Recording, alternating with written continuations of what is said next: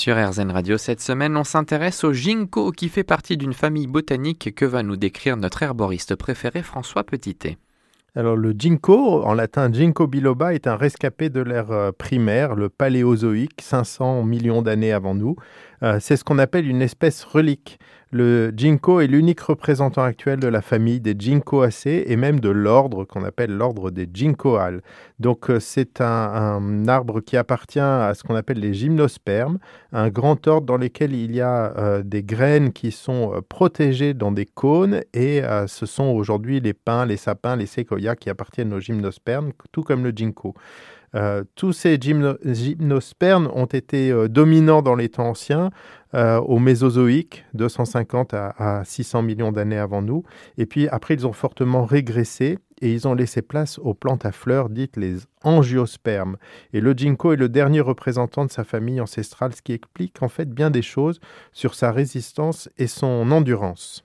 Alors c'est pas une exception, mais c'est une plante avec laquelle il y a des mâles et des femelles. Oui, il y a des mâles et des femelles. C'est un, petit peu une spécialité euh, chez cet arbre euh, euh, assez originale où il y a des arbres mâles et des arbres femelles qui se différencient uniquement à l'âge adulte quand les arbres femelles font des petites prunes de couleur jaune qui sont extrêmement odorantes et malodorantes en fait quand elles sont à maturité. Donc on préfère en général planter des, des plants mâles.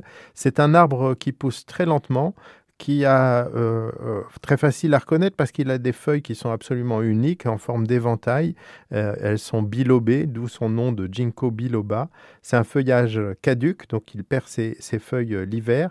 Mais avant de tomber, les feuilles prennent une couleur jaune d'or formidable, ce qui fait écho aussi à son nom d'arbre aux 40 écus. C'est quelque chose de populaire, le ginkgo, ça s'explique pourquoi? Alors c'est un arbre qui est très populaire parce qu'on le rencontre beaucoup euh, dans nos villes et dans nos jardins. Euh, même euh, si aujourd'hui la plupart sont cultivés, il y a très peu de ginkgo dans la nature. simplement, peut-être en Chine, il a une, une petite population sauvage qui est encore là. mais sinon, c'est un arbre qui est très fréquent chez nous. qui a une longévité exceptionnelle. Il peut vivre jusqu'à 1000 ans, voire peut-être un peu plus.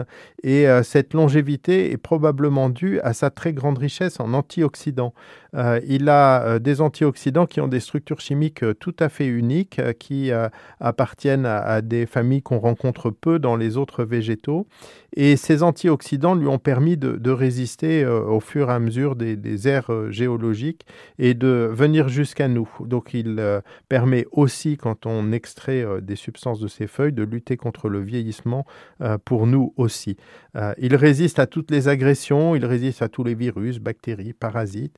Et c'est euh, comme ça qu'il a traversé euh, les, millénaires. Il a résisté aussi au changement climatique, à toutes les pandémies. On ne lui connaît pas de maladie, pas de prédateurs. Euh, et, il, et du coup, résiste à la pollution. Et du coup, il est très fréquent dans nos villes. où, et il le sera encore plus, puisque maintenant, en ces temps de réchauffement climatique, eh ben, on a besoin d'arbres qui résistent à la pollution, au réchauffement. Et cette, cette capacité exceptionnelle de résister à tout fait qu'on le plante beaucoup et euh, fait que euh, c'est une, euh, une espèce qui est appréciée et qui a poussé, après la, la, bombe atomique d'Hiroshima, une des premières espèces qui a repoussé avec un autre arbre médicinal qu'on appelle le camphrier. Donc vraiment un arbre d'une résistance extraordinaire.